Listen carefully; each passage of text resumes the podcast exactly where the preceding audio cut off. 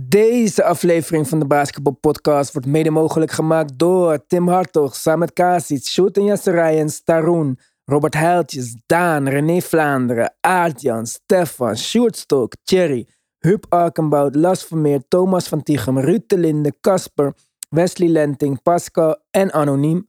Shoutout naar Brendan, DBP Army, een hartelijk welkom. Voor al onze extra content ga je naar onze petje af. Petje.af slash de basketbalpodcast. Je kunt de petje af ook toevoegen aan je Apple Podcast app, aan alle RSS feed compatible apps. Dus, gemakkelijker kan het niet. Let's go!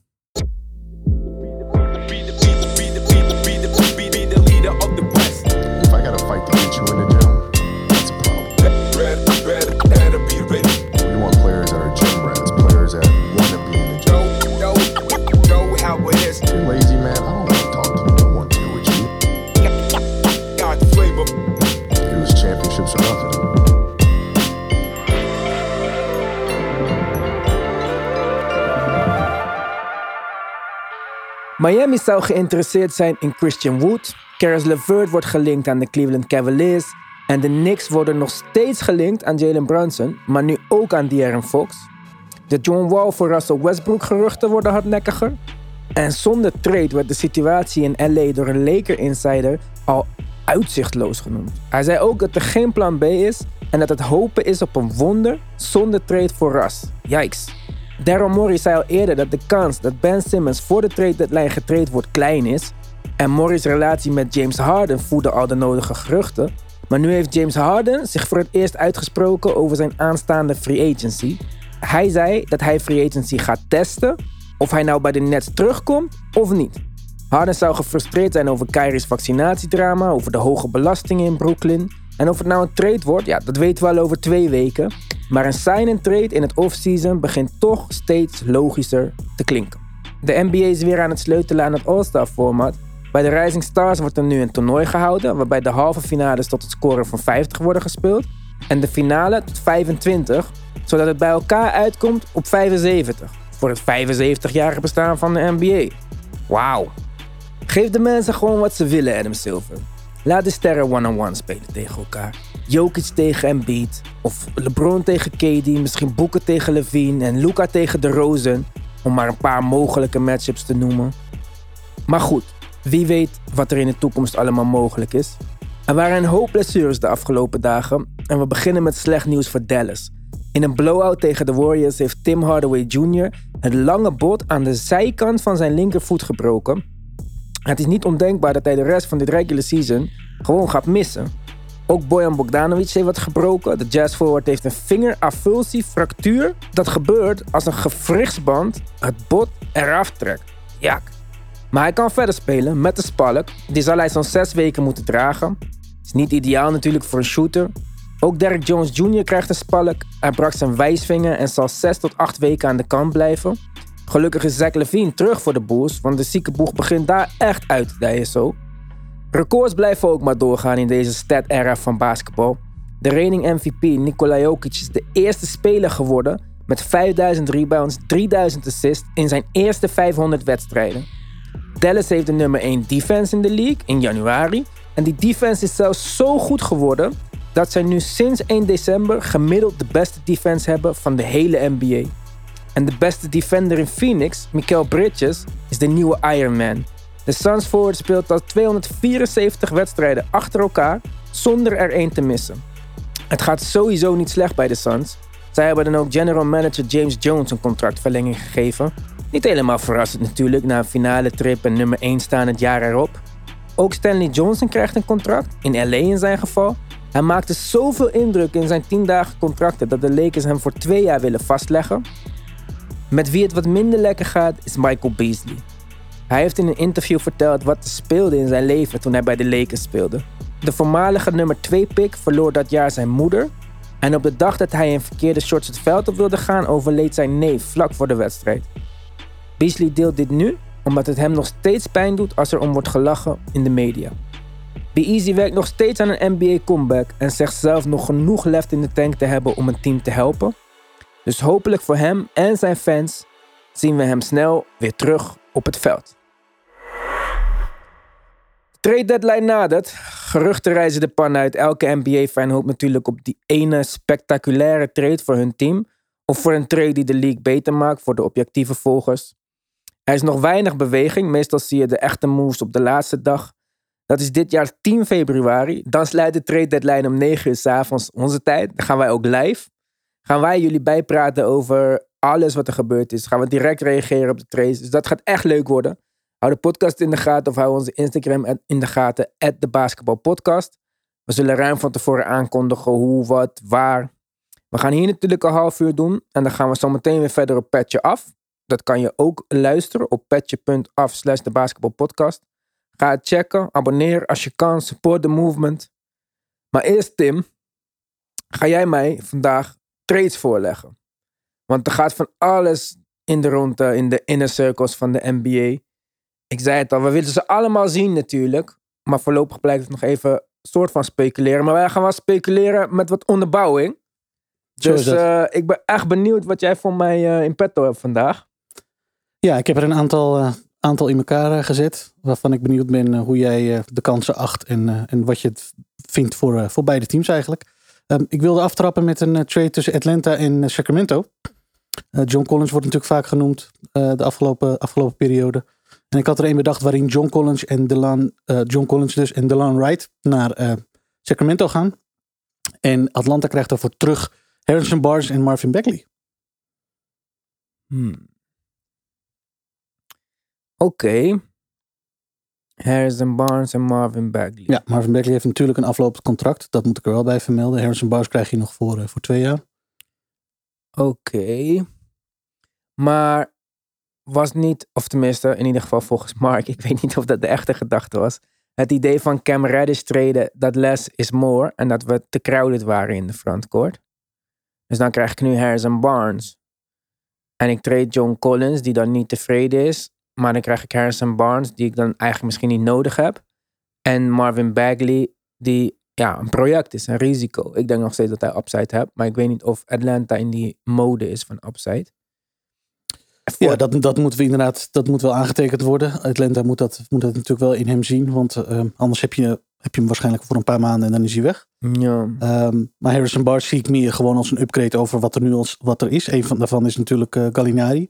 Ja. Die volgend seizoen maar partially guaranteed is. Dus ook zeer waarschijnlijk uh. dan wel nu, dan wel deze zomer wordt betrokken in een trade. Uh, omdat hij volgend jaar voor veel minder in de boeken staat. en ook met het oog daarop was dit een beetje bedacht. Want ze krijgen dan, nou ja, zo was het in ieder geval mijn gedachte, wel gewoon echt een upgrade in hun. Maar gaat Harrison Barnes van de bank komen dan? Of gaat hij starten? Ik zou, dat, dat, ik zou hem wel starten, ja. Dus dan wordt het Trey met Bogdanovic, Hunter. Harrison Barnes en Capella. Ja. Ja, kijk, geen slechte line-up. Maar voor de, kijk, voor de Kings zou ik het wel doen. John Collins is een jonge speler. Misschien jonge all-star possible level speler. Dus waarom niet? Met Tyrese Halliburton en zo. Barnes is goed, maar is bij hen ja, een van de oudere spelers. En Bagley ja, hebben ze al aangegeven dat ze die eigenlijk niet eens wouden spelen dit jaar. Dus, dus voor hen zie ik geen probleem. Maar ik weet niet of dit de upgrade is die uh, Atlanta nodig hebben. Ik zou als ik Atlanta was, voor een perimeter defensive iemand gaan.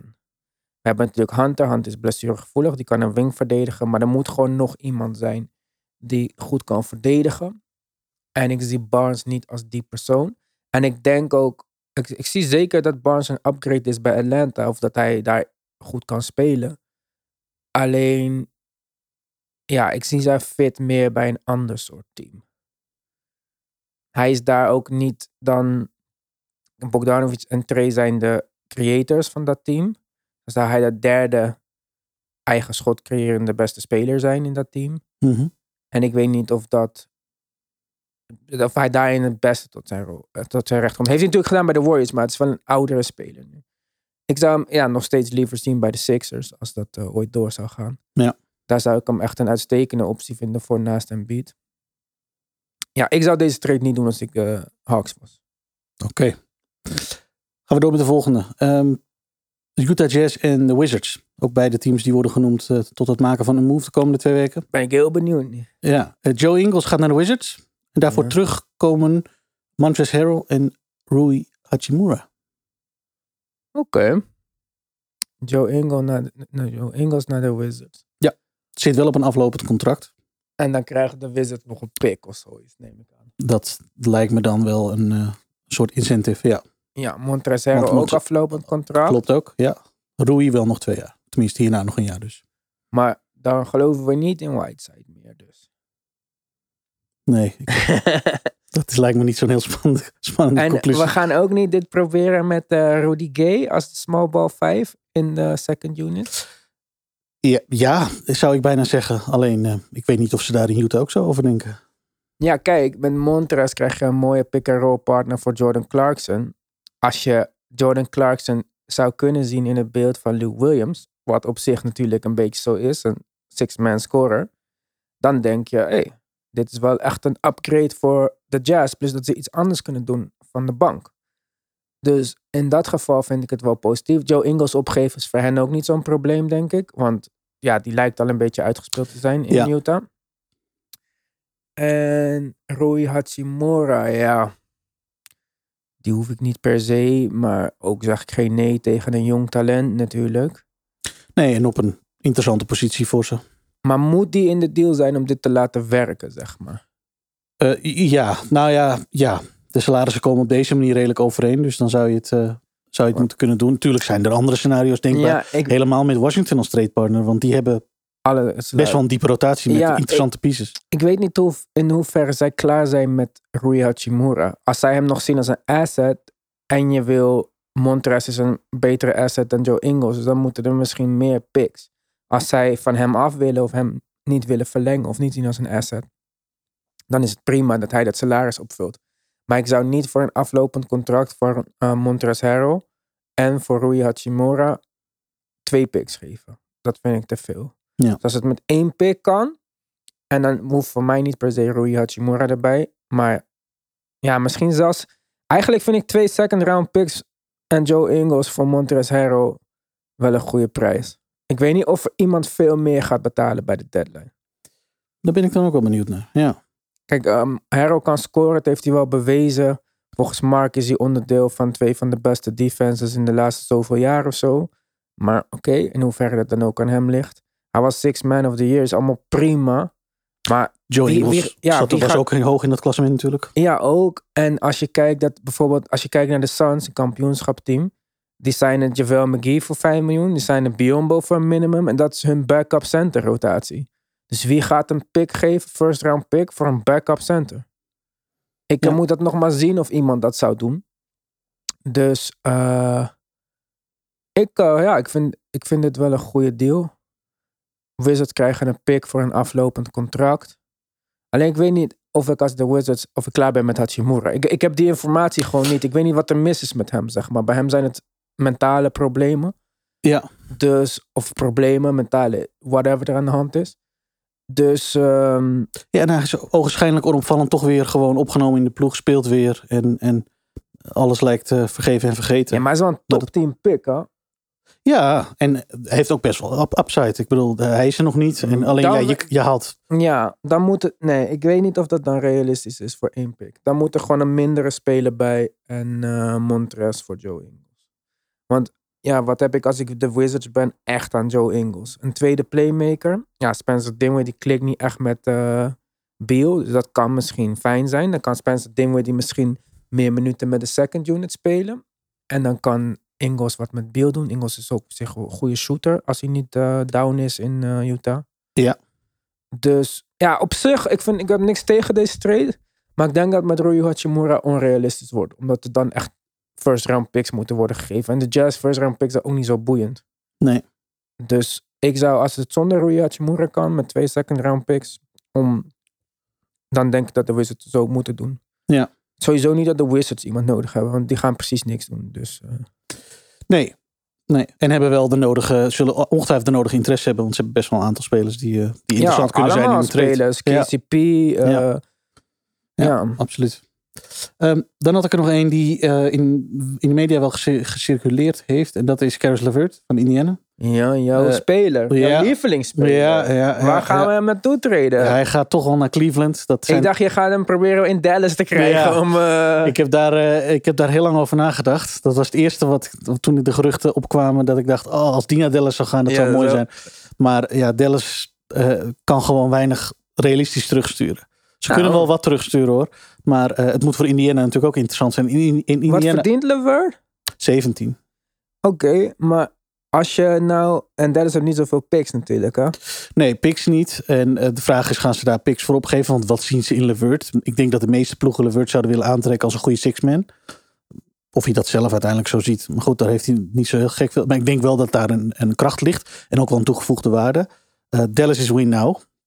Dus ze zullen gewoon ja, Ja, maar wat als Dallas... willen hebben. En, en, en, maar niet een of ander package met weet ik veel wat trade picks. eh, Ja, eh, maar ja, wat als je, als je Dallas bent... Kijk, Indiana gaat nergens heen dit jaar. Die hebben, als het goed is, Ja. denk ik geen hoop voor de playoffs, toch?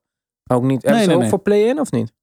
Nee, nee, nee, nee. De Indiana is nu aan het retoolen. Klaar. Dus die, Ja. Nou, ja, ga er maar vanuit. Ja. Oké. Ja. Nou, dus wat als je dan Indiana bent? Of wat als je Dallas bent en je zegt, nou, wij zijn inderdaad, wij willen winnen. En je zegt, eh, Tim Hardaway geblesseerd, out for the season, regular season. En Jalen Brunson. Want ga je Jalen Brunson 20 miljoen betalen als hij dat wil? Kijk, ik zeg niet ja, dat ze het niet moeten vraag. doen. Hè? Maar Indiana gaat dat ook niet doen. Hoezo? Ja, maar Indiana... Heeft dat geld niet.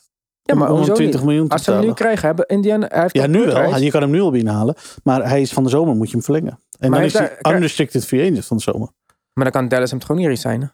Dallas kan hem eh, resignen. Die kan over de cap gaan om hem te resignen. Hebben ze zijn bird rights? Ja, Maar hij is dan, daar, hij is daar treden ze die bird rights toch naar, eh, naar Indiana? Ja, of hoe die mogelijkheden liggen, weet ik niet. Of dat zomaar kan en ehm, wat er... Ja, normaal gesproken, als een speler bird rights hebben, hij wordt getraind wel. Ja, Misschien hebben ze zijn non-bird rights of zo. Dat is dan weer een iets ingewikkelde vraag. Ik weet niet precies hoe hij is gedraft of niet gedraft. Ja. Gedraft in de tweede ronde. Ja. klopt. Oké. Ja, hij moet drie jaar ergens hebben gespeeld om Ja. eh, sowieso bird rights te krijgen. Precies. Maar ehm, ja, ik, ik neem aan dat, dat, dat elk team dan over de cap, cap kan gaan. Want anders zou hij niet gelinkt zijn in trade rooms. Want New York is ook niet onder de cap. Dus die kan hem ook niet resignen. Nee, hij wordt gelinkt aan Detroit. Omdat Detroit wel de ruimte in de cap heeft om te zeggen van... eh, ja, eh, Detroit kan doen wat ze willen. Maar goed, ja. laten we het over deze trade Ja. hebben. Wat was het nou? Caris Levert? LeVert naar, eh, naar Cleveland. Ja. En terug eh, Isaac Okoro. Ja. Erg gecharmeerd van. En een first round pick Van Cleveland. van Cleveland. Die ze wel hebben. Cleveland is toch weer Nou. meer in win-now eh, dan dat ze eh, gaan gokken op hun first round picks. Op hoge lottery picks. Want die hebben ze natuurlijk de afgelopen periode meermaals gehad. En gehit elke keer. En gehit. En inmiddels wel in de eh, fase dat ze zeggen. We gaan die nu gebruiken. En moeten we nou nu nog en proberen ergens halverwege de eerste ronde een, Ja. een loterij te winnen? Ja, kijk, deze rumor is echt hardnekkig. Die heb, heb Ja. ik ook vaker gezien. Ik ben niet zoals jij super fan van Levert. En ik zie ook helemaal niet wat Cleveland met hem moet. Want ze hebben Garland die alles wat Levert kan beter doet. En wat ze niet hebben is een vervanging voor Ricky Rubio of voor... ehm nou, ze hebben Rondo nu dan, maar ik heb echt een point guard nodig. Ik heb niet nog een creërende twee guard nodig. Nee, Dus- hij heeft bij Indiana al regelmatig point guard gespeeld. En inderdaad, het zou dan een rol vanaf de bank moeten zijn. Zoveel is duidelijk. Hij zou een Ja, maar dus dat- vanaf de bank dat- moeten zijn. Dat zie ik niet. En ik vind Okoro echt goed spelen. Ja. En die fit ook in het systeem. Ik zou niet weten waarom je hem zou moeten treden, zeg maar. Alleen als je iemand wil krijgen die je echt wil, zeg maar. Ja. Kijk, als Okoro de piece is waarmee je Ben Simmons krijgt, dan zou ik zeggen treden. Maar niet voor een speler van de bank. Want ik vind dat Okoro zijn rol gewoon ja, mooi is nu. Dus ik zou het sowieso niet doen als Cleveland is. Omdat dit gewoon niet de speler is die ik wil als ik Cleveland ben. En voor eh, de Pacers zou ik het zeker doen. Want je raakt hem gewoon sowieso kwijt, toch? Ja. Dat is wel de verwachting. Maar wat verdient Okoro dan dat deze trade kan? Nou, deze trade kan één op één zeker niet. Da- Dat, zoveel, is, zoveel Maar- is helder hoor. Ja, eh, Okoro zit volgens mij op eh, ergens in de vier of zo. Dus er moet, zit nog een enorm gat Dus dan, maar dat moet dan opgevuld worden. opgevuld worden. Ja, en dat, eh, nou goed, daar heb je, hebben ze aan beide kanten wel de ruimte voor. Eh, maar het gaat erom, ja, Cle- eh, Cleveland moet zoveel, ja, een beetje dezelfde eh, eh, eh, situatie als, als Philly. Een goed contending team, leuk team. Eh, de, de toekomst in Cleveland is natuurlijk goed. Maar ze moeten nog wel wat. Ze missen natuurlijk wel wat. Dat ja, maar ze moeten niet per se dit jaar. En dat is Nee, een beetje dat- het verschil met Philly. Ja, dat is waar. Embiid is eh, zwak, soms, eh, in het verleden geweest. Dus wil je zijn prime maximaliseren, moeten we nu gaan traden. Ja. wat er al op lijkt, dat niet eens gaat gebeuren. Omdat het toch echt erop lijkt dat ze het gewoon oké vinden. En ik ben bang voor alle Philly fans dat Daryl Morey echt vastbijt op dit Harden ding totdat het niet meer kan. Dus, ehm, ja, nee. Ik weet het niet. Ik, nee. Ik zou het niet doen. Maar ben je het eens dat Cleveland wel wat moet? Of heb je zoiets van eh, dit seizoen uitspelen en echt, proberen in de zomer ze jong te doen? zijn gewoon, zeg Ja. maar. Dus dat is, wat ik, dat is wat ik probeerde te zeggen net. Ik was even mijn gedachten kwijt. Maar eh, de Sixers moeten nu, nu. De Ja. Evan Mobley is dit jaar gedraft. Is je beste speler, in principe. Eh, Eigenlijk officieel nog niet, maar dit is wel het by far grootste talent. Jared Allen is jong. En ook, hoe goed hij ook is, vervangbaar. Dus dat is niet iets waar je nu mee rekening moet houden. En Garland is jong. En dan heb je nog Sexton die geblesseerd is. Je hebt Ricky Rubio aflopend contract. Die zou je dan waarschijnlijk in, eh, in een deal doen voor een Levert of Ja. zo. Maar waarom zou ik Levert willen? Waarom? Ik zou niet weten waarom dat. We hadden al issues met Sexton en Garland samen. En dan gaan we weer met een... Het is niet... Levert is niet Nee, ook niet- defensive plus. Hij is een scorer. Ja, Dus- maar vanaf, vanaf de bank ben jij tevreden met wat er nu vanaf de bank komt bij Cleveland? Zo ja, dan, Ja, dan is dat blijkbaar niet, niet, nodig. per se te, niet per se tevreden. Maar Levert is wel een speler, wat je zei, verdient 17 miljoen of zo. Ja. Zijn contract is aflopen, toch? Ja. Ik, ik denk dat iemand hem dat geld gaat geven volgend jaar. En Dat als Evan. Fournier 17 miljoen krijgt bij de Knicks, dan zou ik Levert ook geven. Ja. En dat zie ik misschien als een, meer als een trade. New York. Ja, Fournier en een pick voor eh Levert. Dat zal Levert ongetwijfeld eh, Heel een leuk interessante, vinden. ja, een interessante Ja. trade vinden. Maar dus, kijk, als ik, kijk, dat zou ik misschien eerder doen. Ik vind New York een beetje een kansloze positie. Ja. Ik vond dat al deze spelers ehm, die ze gesigned hebben, het waren allemaal goede contracten. Er zou een mooie trade komen, maar ze hebben allemaal teleurgesteld. Niemand zit te wachten op Noel voor 10 miljoen. Niemand zit te wachten op Evan Fournier voor 17 miljoen. Kemba krijgt nog 8 miljoen. Ja. Dus, als jij, oké, zelfs ook al is het een aflopend contract. Ze hebben net een second round pick gehad van de Hawks. Nog een paar picks van Dallas. Ze hebben hoop picks. Ze hebben, New York heeft geen picks weggedaan of zo. Misschien een late eh, first round pick of een paar second round picks. Om Levert te proberen en af te komen van het Fournier contract. En Ja. Fournier kan bij de Pacers weer makkelijk gepackaged worden met iemand anders van de zomer. Het is geen complete non-asset of zo. Nee, nee, nee. En helemaal omdat zij zoveel trades willen maken. En met Miles Turners en dit en dat. TJ Warren komt nog terug. Dus voor hen is het ook niet een super groot probleem om dit contract op te nemen. En Levert kan ook weg van de zomer. En dan zitten ze nog steeds over de cap. En dan hebben ze helemaal niks meer om te treden. Dus ik vind dit een mooier idee. Fournier voor Levert. En dat zou voor de Knicks ook goed zijn. Dan heb je een speler die je kan uitproberen. Wie weet hij, is hij weer terug in New York en haalt hij weer zijn oude eh, eh, niveau wat hij bij de Nets had. Ja, En dan heeft, eh, hebben de Knicks gewoon een bijna all-star om uit te proberen. Die ook nog eens... Eh, hebben blijkbaar geen interesse in een standaard point guard. Want die spelen Alec Burks als point guard en eh, weet ik veel. Ja. Hij is sowieso beter Alec Burks. En dan eh, iedereen anders die daar is. ja en hij zal er, het zal erop aan moeten komen voor hem in dat, in dat team. Dat hij zijn eigen schot moet gaan creëren. Nou, dat vindt hij toevallig heel fijn om te doen. Dat kan hij ook Ja. redelijk, zeggen ze. Dus, eh, Maar dat doet ook iedereen daar. Hè? Want Ja. dat is het een en al eigen schot creëren. Precies. Dus ik weet niet of dit... En hij moet verdedigen gewoon de tips. Ik weet niet hoe zijn defense is.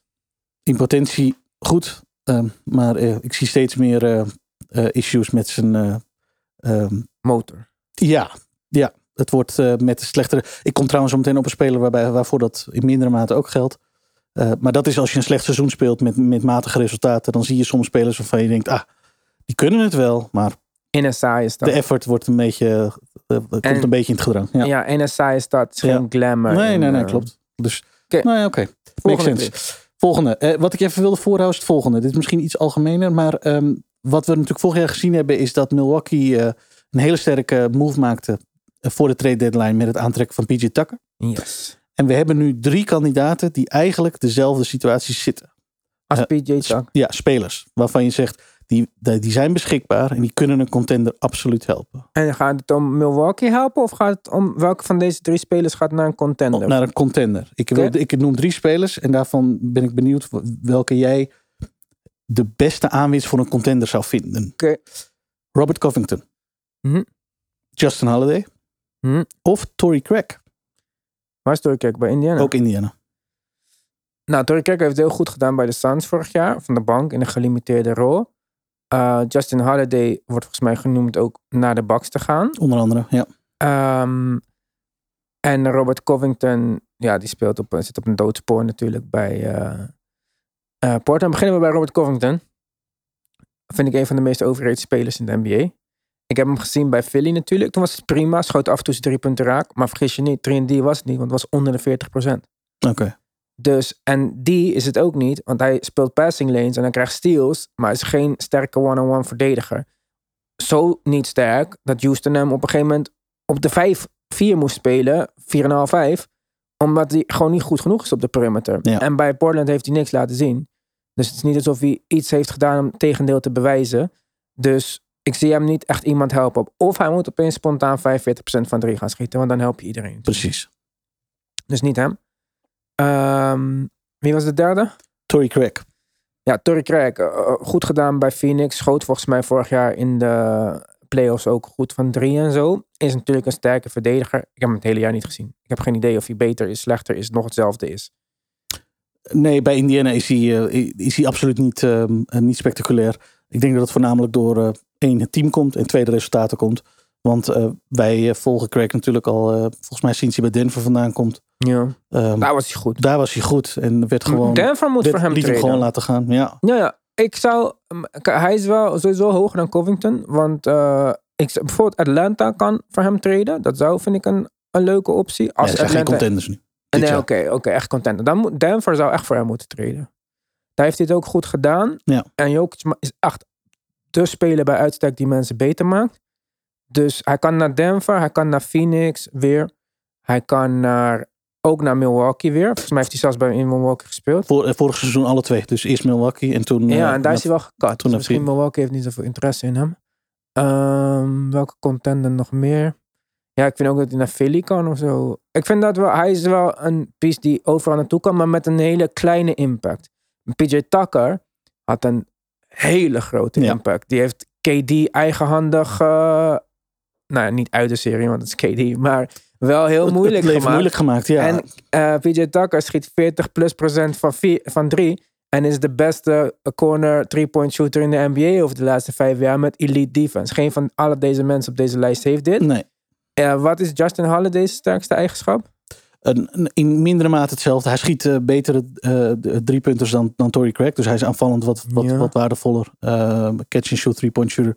Ehm, die, die aardig verdedigt. Ik denk dat Tory Craig uiteindelijk de betere verdediger is van, van de twee. maar hij, heeft wel een beetje dat, hij heeft wel een beetje dat profiel. Is- Welke is deze Justin? Je hebt Justin, Aaron en Ja. Drew, toch? Dat zijn de enige drie. ja, klopt. Dus deze Justin heeft bij de Bulls gespeeld, bij de Knicks gespeeld. Ja. Toen dat hij bij de Knicks was, een paar jaar geleden, was hij een beetje beperkt. Hij, heeft in, hij is eigenlijk bij Indiana pas echt waardevol voor een team geworden. Hij is, hij is durable, heeft veel gespeeld. En eh, op die manier wel een soort belangrijke nou ja, plek in, de, in, het, eh, in, de, in het team genomen. Ja, ja, ja. Maar bij een Mm. contender zou die natuurlijk gewoon ja, een Ja, ik weet dat er rumors zijn voor hem naar de Bucks. Vinden altijd leukste twee broers op het team spelen. En volgens mij zijn ze dan de tweede twee broers op het team. Want dan heb je Antetokounmpo en Antetokounmpo en Holiday en Holiday. Ja. Ik vind dit uniek. Het zal vast de eerste keer zijn dat dit gebeurt. Hebben we Mark voor nodig om dat soort dingen naar te kijken. Maar eh, ja, ik ga dan eh, toch voor Torrey Craig denken. Maar al deze drie zijn niet in de buurt van PJ Tucker.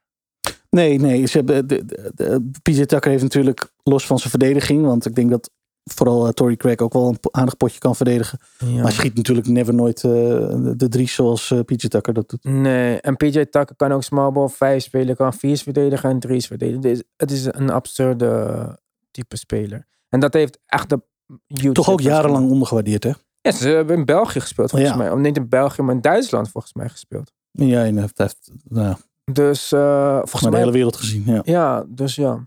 Goed. Nee, we gaan niet verder nu. Ik zag jou uh, gretig aan de volgende beginnen, maar we zijn al op een half uur. We gaan verder op petje af. Yes. Dus eh, wat hij net ook wou zeggen toen hij aan deze enthousiastische...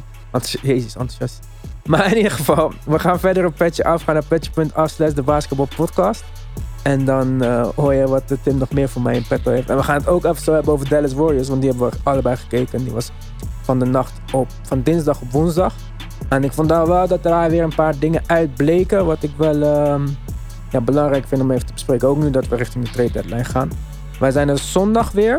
Of maandag. Ja, wij gaan zondag opnemen. Zijn we er maandag weer. En dan zijn we de volgende week woensdag met de gast. Mystery guest. Gaan we later bekendmaken. En die week daarna dus onze live special op woensdag. Donderdag. Jeetje, dit- ik had het wel even kunnen voorbereiden. Dus, hou onze Instagram in de gaten. At de basketbalpodcast. Hou onze Twitter in de gaten. At de basketbal. Of eh, stuur ons een brief. Info at.